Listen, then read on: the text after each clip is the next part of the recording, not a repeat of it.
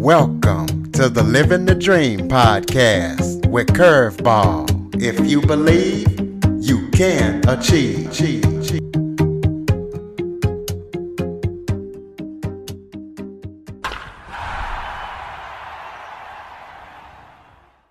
Welcome to the Living the Dream with Curveball podcast, a show where I interview guests that teach, motivate, and inspire and today we're going to be talking about mental health as I am joined by family physician and author Nghi Dang.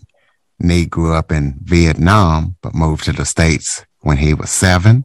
During the pandemic, he saw an uptick in visits for mental health between children as well as in adults. So what he did is he wrote a series of short stories to highlight this and to help parents open the dialogue with their kids about mental health. Nghi has 10 years of experience as a family physician. So we're going to be talking to him about his book series and anything else he wants to talk about. So Nghi, thank you so much for joining me today. Thank you for having me. Why don't you start off by telling everybody a little bit about yourself? Just like you introduced very nicely, I'm a family medicine doctor. I've been practicing for uh, over 10 years now. In my practice, I do inpatient, outpatient as well, meaning work in the hospital as well as in the clinic. Um, you know, I have been married for uh, six years now. Have two uh, sweet little girls.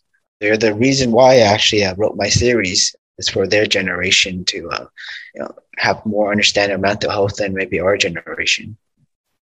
Well, tell us about what you saw that made you want to write your book as a family physician and who your tar- target audience is for this book.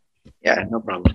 So, you know, during the pandemic, not just my practice, but uh, in general, everyone saw more you know, depression, more anxiety, more just mental health uh, visits uh, to their office, you know, ranging from kids to adults. Um, you know, prior to the pandemic, you know, we all see a, a you know, decent amount of mental health visits, but since the pandemic, you know, there's been a really high rise in our visits for our mental health. You know, people stress about the pandemic, you know, without the lockdown, people are just having a hard time adjusting to the pandemic. The main the reason why actually uh, inspired me to to wrote this series was uh, you know I had a, a visit with uh, one a parent. He brought in his daughter. Uh, they, they've been going. They've been doing homeschooling since the pandemic, you know, and uh, you know talking to her and her dad more, you know, she uh, endorsed some thoughts of suicide because she's just having a hard time adjusting to uh, to uh, homeschooling. She misses her friends. She hasn't been able to see her friends and kind of just have the social norm that a, a normal kid would normally have. You know, after you know, that visit, I came home and I saw my two little girls, and you know, it just hit me hard. You know, seeing that you know, that potentially could be my kids. That's when I decided, you know, I really needed to do something to help educate the public, especially allow for a dialogue between parents and their kids about mental health. You know, growing up, I'm sure most of us never really talked to our parents about mental health because uh, it's a, a, topic that's you know, pretty difficult to bring up to your kids. Being parent myself, I, I think you know that's a very difficult topic to just you know, like spring on your kids. So the purpose of this book was actually, you know, I wrote the series aimed more for uh, middle grades, you know, maybe a fifth through eighth grade, where you know they're mature enough to kind of understand the uh, the content, and two, it'll allow the parents to kind of segue into any mental health discussions. You know, they can just discuss what uh, their children read in the book. So it'll be an easier segue to kind of have a more open dialogue about mental health um, in children. You know, it's hard which is like I said before, it's hard to discuss without being awkward. So hopefully the book will be an easy segue for that. Well, talk about how you came up with the stories for the book. Yeah, so the stories actually are a combination of my own life experiences, you know, things I've been through, as well as the the stories of my patients that kind of stuck with me through the years. So, you know, I took some creative liberties, but basically I combine all the stories into something more comprehensive in, in my book series. So you know, growing up, I uh, just like you talked about, you know, I was born in Vietnam. I, my family moved here when I was seven. You know, just but you know, not just to me, but for any most immigrants, you know, we all experience similar circumstances of not knowing the language, you know, change a change in the culture, you know, trying to adjust to the new culture, you know, being bullied, being discriminated. I mean, that's pretty much the same story for the majority of immigrants. Uh, so I kind of took those stories and experience that I have, combined them with the stories of uh, my patients that I've uh, that stuck with me through the years, and turned into this series. Uh, I mean, like I said, I took some creative liberties, changed the stories a little bit to make it flow more, but all the feelings, the emotions, the thoughts that each of these characters have are all 100% real. Speaking of the characters, tell the listeners how you came up with the characters for for the book series. So the characters, you know, I decided to make them animals instead of humans, just kind of to take some uh, tension off of any potential uh, issues that may arise if I use human characters. So instead, I decided to use the 12 zodiacs, which, if you read the book, you know, each character is a different animal from the Chinese zodiac signs.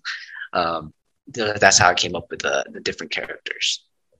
Is this your first time writing a, a children's book or? Yes, it's actually uh, my first time writing. You know, by trade, I'm a family doctor, so I'm not a, an author in any means. So this is the first time me just kind of diving into storytelling and and and publishing. So you talked about struggling with mental health growing up yourself. You you want to kind of tell the listeners and kind of talk about your your different struggles with mental health? Yeah. You know, like I said, when I first moved here at seven, when I was seven, it was a big, big change from the not known single word of English to being thrown into a school of like pre- predominantly Caucasians, where I was like the only kid the only one out. uh, so that was very difficult. I mean, it's a source topic, but I remember uh, back in Vietnam, I you know used to be the, the, one of the top students in my school, and then transitioning to the states, went to being like the worst student in class because I, besides for math, you know, every other topic I had no idea and I couldn't follow along, didn't know do the assignments. It was rough. I mean, I uh, my parents were you know, still trying to make ends meet, you know, trying to make a living to and put all of us through school. Remember, I used to uh, turn on the shower and go in the shower and cry in the shower so my parents wouldn't hear me. You know, I remember I, I was just thinking, why did we move here? I, I just things were fine. I didn't want to be in the states, you know, and it was a struggle. You know, I, I felt like I couldn't talk to anybody. No one understood me. I didn't want to stress out my parents. You know, they made a big sacrifice to move here to give us a better life. And I don't want them to be kind of regretful of doing it, you know, seeing their kids struggle so much. What advice and tips can you give any listeners out there who might be going through mental health challenges? I think the biggest takeaway is that I a lot of times, you know, even uh, as a doctor, I see that there's a lot of uh, separation between mental health and physical health. Like, you know, like you get a diagnosis of depression, know, anxiety, they treat that a lot differently than, you know, if you for like diabetes and hypertension or stroke or, you know, heart disease. So they treat the physical conditions as, as if it's like a separate thing from mental conditions. the biggest takeaway I wish you know people kind of spread is mental health and physical health are one and the same. So I wish like they wouldn't really have the stigma of getting a, this mental health diagnosis. And really, mental health should be just your physical health. So I wish they would eliminate that stigma where it's treated so much differently. I just wish it was treated as, as just a medical condition whether it's physical or mental, it's just your medical condition. I think that would be the biggest takeaway is to kind of just erase that stigma where it's two separate things. It's really one and the same. I mean, your your physical health starts with your mental health. What advice can you give parents about opening the dialogue of having a discussion with their kids regarding mental health?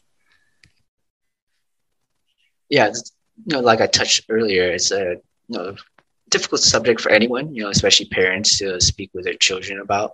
You know, the biggest advice I can give is just to be there for them and just to validate their feelings instead of trying to come up with answers all the time. I think as a parent, we always try to fix, you know, problems for our kids and have solutions and kind of know everything. The biggest takeaway, I think it's it's okay not to know everything. You know, uh, as long as you just validate what your kids are feeling. You know, going back to myself, I mean, I didn't really need my parents to have all the answers. I just needed more of them to validate how I was feeling and validate my struggles and just know like just say, you know, that's I understand what you're going through must be really tough. You know, we'll get through this, you know, we'll try to come up with some plan, but you know, you don't have to have all the answers. Do you have any current or upcoming projects that you're working on that people need to know about? Well, this book series, you know, it's a series of uh, eight stories. I'm just releasing them one at a time. So my second book is coming out at the end of this month. So how the stories are designed is that it's a progression of the year for the main character, uh, whose name is Max.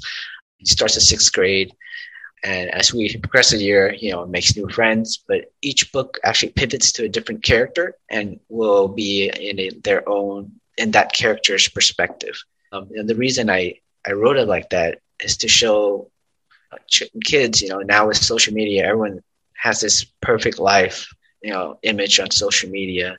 The purpose I, why I wrote it in different characters' perspective to show kids that that's not really true. You know, everyone has their own struggles. Everyone has their own, you know, demons that need to uh, deal with. No one's, no one's life is perfect. So it kind of gives them a glance into these different characters' perspective and thoughts, and see that what the other characters' opinion about them is probably not correct because they're not living their life and they're not having to experience their those struggles that that character is experiencing. So that was the the purpose of the book, kind of just pivot from different characters' own perspective, and just to kind of see what you know, look into their their minds and see what their thoughts are so I thought it was kind of cool, um, a cool idea to just have those characters you know, look into their their own um, thoughts. Well, tell us the name of the book, how people can pick it up, and throw out any contact information that you have. Yeah, so you can find more information on the book on uh, www.adventuresofmaxandfriends.org maxandfriends.org or just type in Google the adventures of Max and Friends and then my website should come up. And then uh, you can browse the website or have the release date of every uh, of each book and when they'll come out. And then uh, you know if you want, you can you know purchase and see um, to see what it's all about. Close us out with some final thoughts. Maybe something that I failed to touch on, or just any final thoughts that you might have for the listeners? You know, my final thought, uh, you know, I just more like a final advice is you know, just remember that you're not alone. You know, there are a lot of resources and help out there. So you don't feel like you're trapped and can't get any help. You know, just remember there's a lot of resources available. All it takes is just that one first step to you know, open up and there's a lot of resources available. So, you know, if you're uh, in a dark place, know that there's other people who's been there as well. So just don't ask, don't be afraid to ask for help. You're not alone. What you're feeling is not abnormal. It's you know within. It's you know actually a lot more common than you may think.